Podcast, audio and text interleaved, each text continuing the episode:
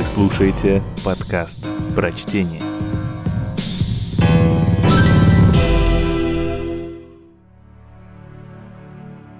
Ника Батхен. Сказка блошиного рынка. Грету звали торговкой сказками. Торговка – громкое слово. У порядочного торговца должна быть тесная лавка, заставленная товаром, лоснящийся усатый приказчик или сдобненькая приказчица, толстый кот у порога и колокольчик над дверью. А у Греты был полог, пестрый коврик. И все. Она плела шкатулки из желтого камыша. Лепила глиняные кувшинчики – вырезала и клеила сундучки из обломков старинной мебели, шила мешочки из обрезков атласа и бархата. День и ночь сновала по городу, просиживала юбки на отмелях, ошивалась на барахолке, бродила по заброшенным садам, даже лазала в крепость, не пугаясь ни призраков, ни чумы. Чего только не находилось у Гретты. Монеты со стертыми профилями, ржавые гвоздики из подков — Погнутые колечки, самоцветные камешки, спелые орехи, обкатанные морем пестрые стекла, ягоды можжевельника и рябины, крохотные розовые ракушки, птичьи перья, крылья стрекоз и змеиные шкурки. И все шло в дело. Торговка сказками расстилала свой коврик на площади ближе к закату, когда все порядочные продавцы сворачивали лотки, покупатели торопились домой. Случалось она неделями впустую жгла свечи. Но рано или поздно, тайно или в открытую, к ней приходили люди. Грета не назначала плату. Сколько не жаль отдать, столько и ладно. Она лишь просила выбрать мешочек, шкатулку, резной сундучок. А затем, проворно двигая пальцами, собирала сюжет. Из обломков желтого кирпича, веточки новогодней елки, несверленной жемчужины, наконечник ржавой стрелы, что убила когда-то величайшего из злодеев – халцедонов из тех, что сами собой зарождаются в мокром песке от света полной луны.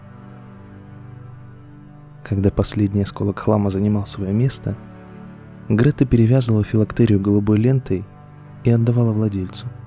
Чтобы начать, достаточно было дернуть за шелковый кончик. О чем получится сказка?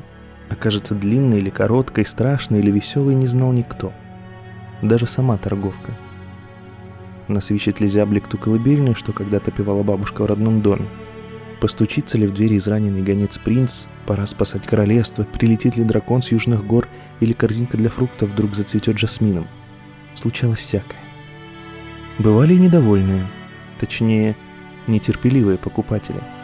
Ждали принца на белом коне, а пришлось разбирать чечевицу с горохом. Ждали битвы с чудовищем, а пришлось воевать с собственной тенью. У иных проходили годы, порой и десятилетия, прежде чем сказка складывалась до конца. Покупатели попадались разные. Старики и подростки, детям нет нужды покупать сказки. Художники и портняшки, жулики и судебные приставы, солдаты и генералы, юные девушки и усталые вдовы. Гретта слушала всех, а потом доставала свои сокровища. Или молча разводила руками, не слушая уговоров. «Баста! Не выйдет сказки!» Давным-давно она пробовала помогать и таким, полным яда и горечи людям, но сюжет распадался посередине, оставляя новые раны. Чтобы сказка случилась, нужна хоть искра живого огня. Торговка привыкла к чудакам всех мастей и почти не удивилась, когда бродяга в сером плаще принес ей зернышко от того самого апельсина, в котором прятался замок «Пойди не найдешь» и томилась маленькая принцесса. А потом попросил «Собери для себя сказку». Грета лишь улыбнулась в ответ. Сапожник обходится без сапог, сказочник без волшебства, потому что никто не дарит ему чудес. Грета запустила руки в сокровищницу. Латунная пуговица, обломок янтаря, веточка вереска, серебряный ключик с браслета, цыганский бубенец, упругое ласточкино перо и мешочек из зеленого бархата. Бродяга уже исчез — а перетянутая голубой лентой филактерия осталась. Собрав пожитки, Грета вернулась в маленький домик. Съела нехитрый ужин и допоздна просидела в саду, собираясь силами, но так и не смогла дернуть за шелковый кончик ленты. На утро в город явился бродячий цирк. Гибкие, словно змеи, красавицы-акробатки, силач с нафабренными усами, тощий клон в пестром камзоле, стремительная наездница, иллюзионист непроницаемой физиономией — щегловатый директор, даже в жару не снимающий свой цилиндр. Циркачи натягивали шатер. бродили по базару, прицениваясь то к одной, то к другой ерунде, очаровывали девчонок и разбивали сердца мужчин. Интересную Гретту с ее многослойными юбками и мешками разномастного барахла приметили акробатки. Доложили директору.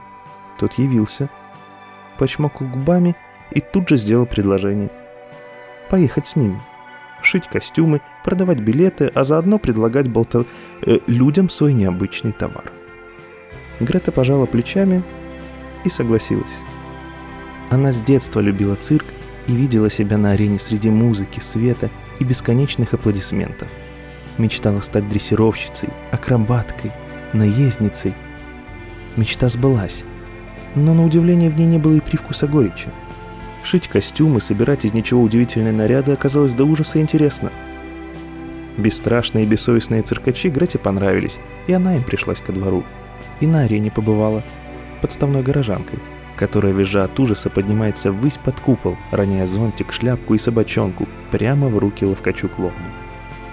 В шатре она не задержалась надолго.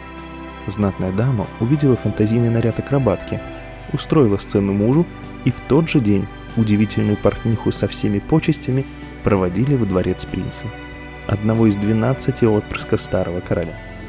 Гретте выделили трех помощниц и огромную кладовую, от пола до потолка заставленную всевозможными тканями. Любые пуговицы, бусы, перья, любая тесьма и отделка, только шей. Грета и шила. Восторг сильных мира сего льстил ей. На одном из приемов прославленную мастерицу видал сам король. Непослушные кудри Гретты, зеленые, словно морские камни глаза и маленькие ножки в блестящих туфельках покорили вдового старика. Отговорок он слушать не захотел. Свадьба через неделю. И пусть невеста сама сошьет себе подвенечный наряд. Через три дня Гретта сбежала, укрывшись в тележке подслеповатого зеленщика – за городские ворота горе-невесту вывел воришка, польстившийся на серебряное кольцо с альмандином. Ее последнее сокровище. Податься ей было некуда. Оставалось только бродить по дорогам вместе с такими же бедолагами, хватаясь за любую работу, а порой и выпрашивая милостыню. Маленькие ножки Греты покрылись ранами и мозолями. Пышные волосы пришлось срезать. Но она не жалела. Сидя с бродягами у костра, она поняла ценность корочки хлеба, поджаренной над огнем. Чашки чуть сладковатого кипятка, теплые шали поверх дрожащих от холода плеч, доброй беседы, насыщающей души, если желудки пусты. У всяких сил есть предел. Грета не выдержала долгих дождей. Измученная, обессиленную, ее подобрал добросердечный доктор. Он не ждал особенной благодарности – но прежняя служанка перешла к новым хозяевам, и ему позарез нужна была женщина. Поддерживать порядок в доме. Отлежавшись и выздоровев, Гретта начала помогать спасителю. Мыть полы, стирать белье, варить фасолевый суп, печь слоеные пирожки и крохотное печенье. Доктор сам не заметил, как привязался к женщине. Как приятно стало возвращаться с ночного вызова в теплый уютный дом – а когда по весне он увидел, что Грета задумчиво провожает глазами птичьи стаи, предложил ей законный брак. На удивление всем соседям доктор с женой зажили счастливо. Даже родили двоих детей. Мальчика, кудрявого как мать и серьезного как отец, и легконогую красавицу-дочку. Грета не могла надышаться на малышей – тискала их, обнимала, не допускала ни нянь, ни кормилец. Сама шила для деток удивительные причудливые наряды, сама сочиняла им волшебные сказки и готовила лакомства. В уютном домике доктора не замолкали песни, не переводилась добрая еда, не угасало веселье. Годы шли. Подрастали дети. Мальчишка на двенадцатом году нанялся юнгой открывать дальние страны. Дочь, любимица, захотела учиться танцам и уехала в столичную школу. Доктор стал уважаемым человеком, соседи кланялись ему, снимали шляпы, и к жене его относились с почтением, даром что чужестранка. Дни Гретты были заполнены хлопотами. По ночам она крепко спала, прижимаясь к широкой спине мужа.